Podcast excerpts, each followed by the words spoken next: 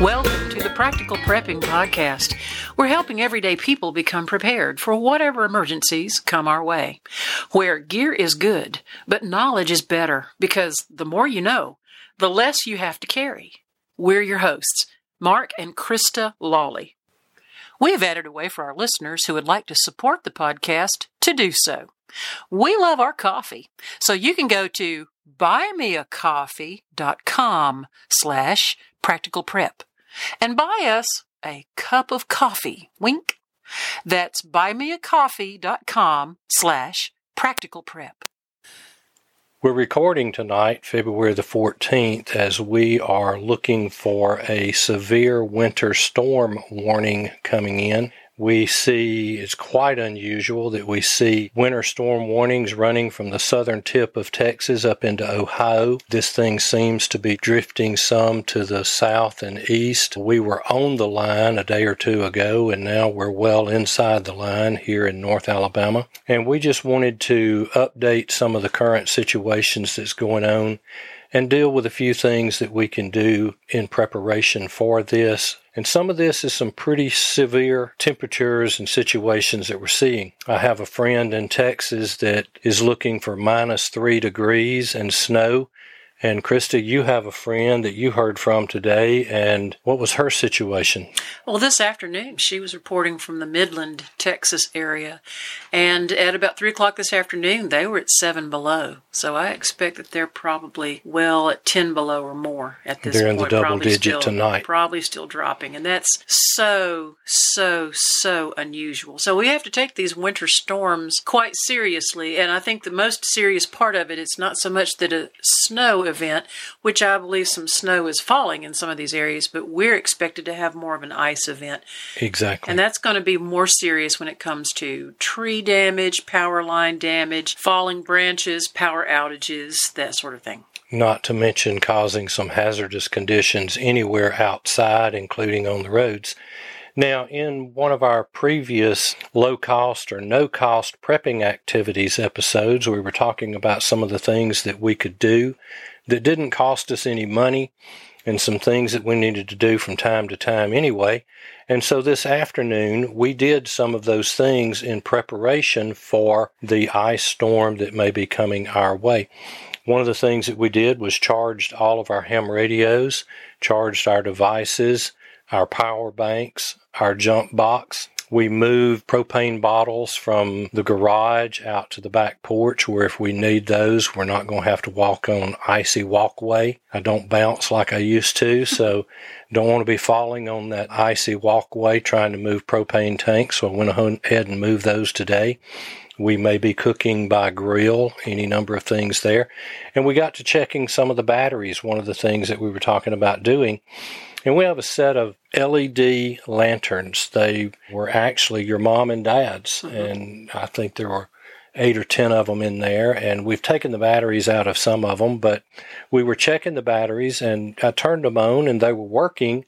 But I opened the battery compartment up, and I began to see, or I saw, where some of the batteries have begun to leak and beginning to cause some corrosion in there. So I took those batteries out, threw them away, cleaned out the inside of the compartments, and replaced those batteries. So you need to pop that battery compartment off and take a look at it because that was lanterns that were working. And so if we just checked to see if they were working, we would have missed that very, very quickly.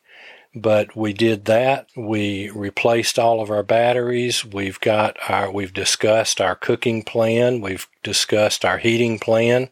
We moved auxiliary heater to the house. That would be easy enough for us to fire up if we lose power during the night. So we believe we are ready if anything happens. And we just want to cover some of the things that you need to be careful about and look at. And one of the things in these kinds of temperatures, now we're not looking at extremely low temperatures in North Alabama, but some of you are in single digit and in negative numbers and even in double digit negative numbers. And so we wanted to cover one thing that I would like to do is Chris touch on some of the signs and symptoms of hypothermia. Well, hypothermia is extreme low temperature exposure.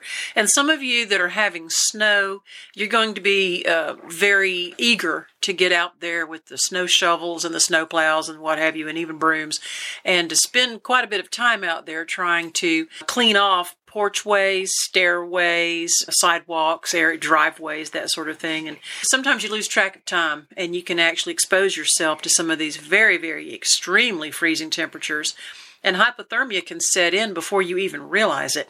And some of the signs and symptoms, the first and most notable, would be shivering. Now there's there's trembling shivering and then there's that kind of shivering you get that you can't control it it's, uncontrollable it's, shivering it, i've actually had that kind of shivering it's a teeth chattering cannot stop it cannot control it when you're shivering to the point you can't clench your teeth and stop it, you may be getting close to trouble. Another symptom would be slurred speech or mumbling. If someone's speaking to you and you're speaking back to them and you're not making a lot of sense and you're you think you are but you're not sounding too swell, you may be getting very close if not already into hypothermia. Slow and shallow breathing. A lot of times, if you're out there doing that snow shoveling, you're expending a lot of energy and you're exerting a lot of energy and you're getting tired and you're uh, breathing out quite a bit. Another thing would be a very weak pulse as your body organs and the blood flow is trying to come into the core the pulse on your wrists and your ankles and such and neck is going to be weaker. And it could seem what what's called thready. It could be faster mm-hmm. but very weak. Exactly. Another would be a clumsiness or a lack of coordination. We're now, not. How would you tell if I am hypothermic? Because I am normally clumsy and have a lack of coordination. Well, this may be more than just a slip and fall on the snow and ice, and Lord have mercy, don't do that either. But this is just if you're clumsy or have a lack of coordination. If you're not stepping on the snow or ice, you may already be getting to be weak in your muscles, your limbs, and your oxygen levels may be dropping. and it's that lack of coordination in being able to do things that you normally are able to do and now you just can't seem to put that plug in that receptacle. Just uh, the coordination goes away. I saw a film one time where someone was hypothermic and they were having trouble reaching up just to grab the doorknob. Right. They reached and they reached and they reached, and you could see the frustration. And what was happening was the muscles in the arm were getting close to frostbitten, mm-hmm. and they were just not realizing it. So they got help in time. And here's another one: it's memory loss or confusion. Absolutely. If you maybe are confused about what day it is, or what if you're supposed to go to work or not today, or is today a church going day, or what, it can be a form of hypothermia where your brain's just not working. Another one is extreme drowsiness and extremely low energy when you're out there, especially in the deep cold. That's another sign. Now we're getting to some more severe signs of hypothermia hypothermia. The most probably very severe would be a loss of consciousness, a complete passing out from hypothermia. And that's when you can really get in trouble because some of you may decide you're going to do some of these snow and ice activities when you're all alone and there's nobody home or there's nobody in your office and there's nobody around you for miles. And if you get in trouble, you're alone out there. And this can happen when you're not exerting yourself. I've come close to being in trouble with hypothermia a few times over my life, just sitting in the deer woods, not doing anything, mm-hmm. but my core temp is dropping. And actually, folks, hypothermia is an actual medical emergency. There are some things that you can do if you have someone else that is hypothermic. You need to get them to a warm area and you can wrap them up with blankets you can feed them warm liquids, hot soup, hot soup. Well, warm soup, not terribly. Anything hot. to to warm up that body core temperature. We also stress that this is not the time to break out the brandy bottle or the whiskey bottle. We don't want somebody to get warmed up with alcohol because that can mask some of the symptoms of hypothermia. The alcohol actually will cause the temperature to drop, but it makes you feel like you are warmer. Right, so no booze at this time. I used suspect. to laugh about how the big St. Bernards going out to do the rescue mission mm-hmm. wore the little keg, keg of brandy, of brandy around their neck. I mean, might be nice to have, but didn't actually help the situation. Now, if you've gotten someone into a warm area, given them warm liquids, put blankets around them, put them in front of a fire, the, the things that would normally warm a person up, and you're not able to get their shivering to stop after an extended period of time, that's time to seek medical help. So be very careful with this. Pay attention to each other, pay attention to yourself, and let's don't get in trouble with hypothermia. Now, if you do lose heat, hopefully, if we're preppers, maybe we have auxiliary heat ways to, to heat the house or a portion of it or a room or wrap up in blankets, sleep in a sleeping bag in the bed, those kinds of things. But if you just, if you're in a sensitive situation and you're going to lose heat or you do lose heat, go find a warming station. Oh, yes, there actually are warming stations in many communities out there. They anticipate this type of thing, that there will be folks out there that just don't have any other means. And it is no shame in the game to ask for help because it could be the difference between you, you know, having a very extremely miserable night and having a comfortable night making uh, new friends or maybe spending it with some trusted neighbors in a warming station. So seek help. It's out there for you. Don't be ashamed to ask for help. And in some situations, you're talking talking about life and death. Something else, it may seem kind of trivial in a sense, but it's old advice and it makes a lot of sense. If you are anticipating at least having some heat or having to go lower in the temperature of your heat to spare your resources, at least dress in some layers. Put on two pairs of socks, maybe three if you need to. Put on t shirts, long sleeve shirts, flannel shirts, jackets, sweaters, leggings under jeans. Put on several layers of clothing because layers of clothing is warmer than just wearing a t shirt, shorts, and then putting a big overcoat on. You really want to layer up. You can always take layers off if you get warm and comfortable. But put on several layers, you'll be amazed and astounded at how much body heat you're able to retain. Same thing works in the bed, too. Throw a couple of extra blankets on. Absolutely. Be very careful of your steps and walkways, and if you don't absolutely have to get outside and go anywhere, then just don't. Stay inside where it's warm and comfortable to the very best of your ability. Have your soup, eat your bread.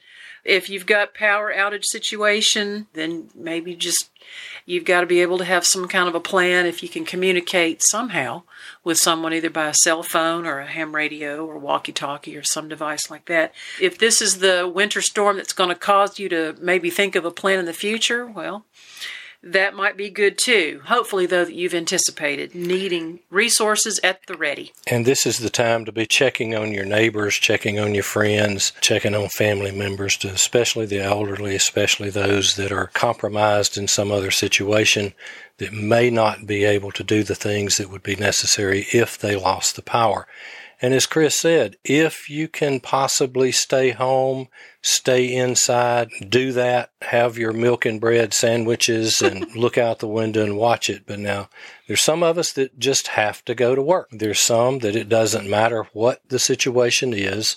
There are some folks that just absolutely must go to work medical folks, law pub, enforcement, law enforcement mm-hmm. fire department, EMS, state workers, uh, city workers, state worker. I mean, the guys that have to clear the roads, the guys that keep the water flowing, the guys that keep the electricity working, the guys that go out have to go out and put the poles back up, the lines back up after they fall from the ice and the snow. If you're one that just absolutely has to go to work, if you are in an area that's ice and snow, if you possibly, if you have them, use chains or snow tires if you possibly can, but you do need to slow down. That's the number one thing when it comes to driving in snow and ice.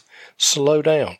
I've seen people that thought they could drive in snow and drive in 55, 65 miles an hour down the interstate. And next thing you know, they hit a spot of ice and they do about four 360 degree turns and they say they don't know what happened. Well, I know what happened. You were driving too fast. Mm-hmm. It's plain and simple. So slow down and expect patches of ice, especially uh, when you're approaching bridges and stuff.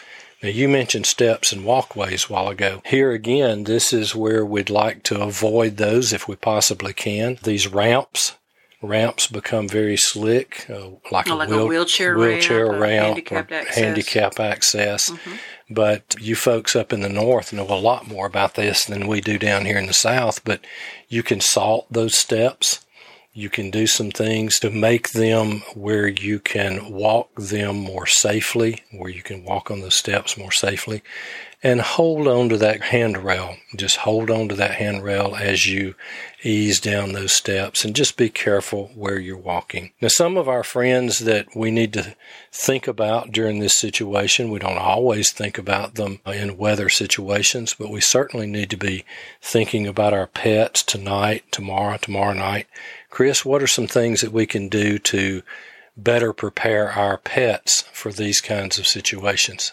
Well, with pets, now some people actually do kennel their dogs. They might have hunting dogs or pet dogs, and they've got them kenneled outside. And, you know, Mother Nature does take care of dogs to a certain extent giving them a warmer than human body temperature.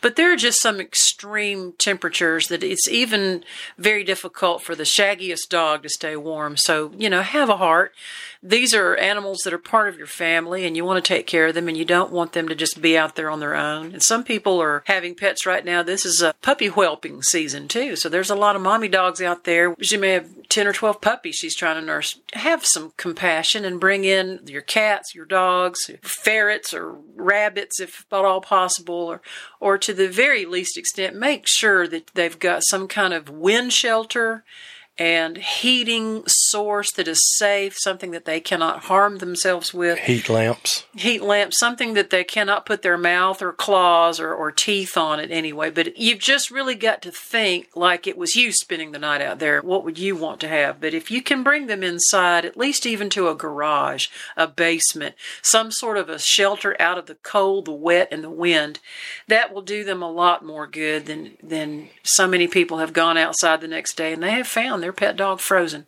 Right. And it's just that's needless, that's senseless, and that's heartless. Don't Absolutely. be that person. Don't be that person. Have some heart. Bring that animal, bring that pet inside, mm-hmm. or at least put it in the garage where it's not going to be quite as cold, and it will at least have uh, wind protection. Now you were talking about livestock. One of the things that I know that my uncle used to have to do in extremely cold weather. Of course, he couldn't bring his 55 cows inside. Sure. He had some protected areas for them, but they primarily their primary water source was a farm pond and he would have to go down there and take an axe and chop holes in four inches of ice for his cattle to be able to drink. So just keep that in mind. If you have a lot of cattle, you're probably very accustomed to this, but if you just have one or two, you may want to find a way to heat that the water. We the saw water that. trough. We went to a farm supply yesterday and we found farm buckets that are made for water supply and they have heat coils down in the bottom and they're made to prevent the water from freezing. Right. It doesn't make hot water. It won't. doesn't even make Yeah. warm water. It just prevents freezing. Right. But it's kind of like that heat tape that you can put around pipes hmm and plug it in. It will keep it from freezing. Yes, I think that's an extremely valuable thing to have in the wintertime. And this goes for horses too. And if you, for your horses, a lot of folks will put blankets on the horse. Right. And that helps a great deal too. And even even in the barn, if if your horses are in the barn in the stall, they're protected. If it's below 32 degrees, their water can still freeze. I mm-hmm. mean, it, it doesn't have to be tremendous amount of cold out there for their water to freeze. Now, if you've got cattle, one of the things about cattle is for them to maintain their own body heat, they need a little bit more food. hmm They have to keep So that digestion going. That, that digestion helps with their heating. So give them a little bit of extra feed during this time and move their feeding area out of mud because it takes more energy for them if they're having to walk through mud, especially if it's frozen. Maybe move that feeding area if you don't have an area that they can get in a protected area. Move it over near the wood line where there's a little more wind protection for them with that woods. That's something to do. What about chickens? We have family members that have chickens. Yes, and our family members that have chickens, they've actually got a variety of living circumstances for their chickens. They do have some interior buildings that their animals can get into, their chickens and ducks can get into. They also have some covered, fenced, segregated areas when they're separating their hens from their roosters, you know, to try to keep just the laying hens. Some of them have those chicken tractors, you know, those like big, uh, they look like, I, I call them a playhouse for the chicken. But Playhouse on wheels. you do have to give some thought because chickens are generally more of a foraging animal and they're more like out in the open. So you do want to give them some sort of protection. We saw something over the weekend where someone had taken their own pup tent and had brought it into, I believe, a basement mm-hmm. and had filled it with shavings. And they had brought, they only had maybe half a dozen chickens, but they put their chickens in the pup tent in the basement in an area where they were going to have double digit below zero. And that was just too extreme. And so they didn't want to take any chances with their chickens. And they had a light fixture up inside the very top of the tent, not anywhere close to where the chickens could get to it, but right. it produced enough heat and light for them, and the chickens were just toasty and happy as a lark. And so, yeah, when you move them to negative double digits into an area that's 50, 55 degrees, even, mm-hmm. they're uh, you, they're fine. You've made their yeah. life a lot better. Well, we just wanted to touch on some things. We're praying for the folks across this country that are going through this and will be going through this for the next day or two or three or four. We really don't know how long it's going to go. The weather reports here said through at least Tuesday, so we know that starting at 6 o'clock tonight until sometime Tuesday. So we're looking at about a 36 hour uh, here in North Alabama. Some of you, it's going to be a much longer ride than that. And we pray for you. We hope that everything works out well. And anything else you want to add tonight, Chris? Well, we just want to again remind you that prepping is what gets you ready for these kinds of things. And we're always going to have weather to some degree. And this is just one of those times and it's a little unusual. We don't usually have winter weather like we're anticipating, but we feel very calm and confident tonight that we have done the very best that we can do for our household to be ready with our food and water supply, our cooking plan, our power outage plan, our lighting plan, our clothing plan, and also to take care of our pets that are um, already inside. So we just want to encourage you to also think of your plan. If you don't have a plan, come up with one. It's a good time to think about it. And if your power's out and you can't go to work anyway, this might be the time to really sit down and write some things out and devise a plan that's going to be right for your family. Take stock of what your food inventory is. Uh, take stock of how you're going to keep your pipes from freezing. You may need to have the water dripping just a little tiny bit of drip to keep pipes from freezing in your area. We want you to take care of your house and your resources as best as you can.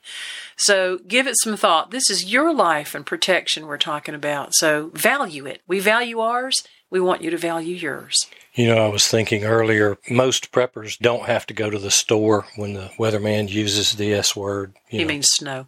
when they use that, and that cleans out the milk and bread aisles and things like that. But don't you feel for the, the people that actually, honestly needed their milk and bread today? Not just for the snow, but today was their day to go and buy their groceries. Well, and, I was that person until I became a serious prepper, wouldn't you know that the day that I needed to go to the grocery store was the day that the weather decided to turn to ice and snow up in North Carolina at the time that I was living there. I would just need to go to the store for my regular stuff. I wasn't prepared. So I was going into the midst of the crowd into a store whose shelves were now empty because of all the panic buying that took place before I was even able to get there. And that kind of taught me a lesson. That happened about three times over the space of maybe four or five years. And after that third time, I said, that's it. I will no longer be that person. I will be someone who will anticipate. And if I don't have bread, I'll just have to learn how to make it. Right. And, you know, bread and milk, the same thing goes with your gas tank. When you get down to a half a loaf, just go ahead and pick another one up. When you get down to a half a gallon, go ahead and pick another one up. Well, when you said gas tank and half a loaf, that confused me. Well, we use half tank as empty on our gas tanks. When we get to a half tank, we fill up. I see what you mean now about confusion. Are you hypothermic uh, right now? It is kind of chilly in here. Okay. All right, folks, we've enjoyed it. We'll see you next time. If you enjoy Practical Prepping Podcast, we ask you to leave us a five star review and tell your friends about it. We also ask you to consider supporting our podcast. You can do that by buying us a cup or two of coffee by going to www.buymeacoffee.com slash practical prep. We appreciate any support to keep this podcast coming to you. We thank you for listening, and we'll see you next time.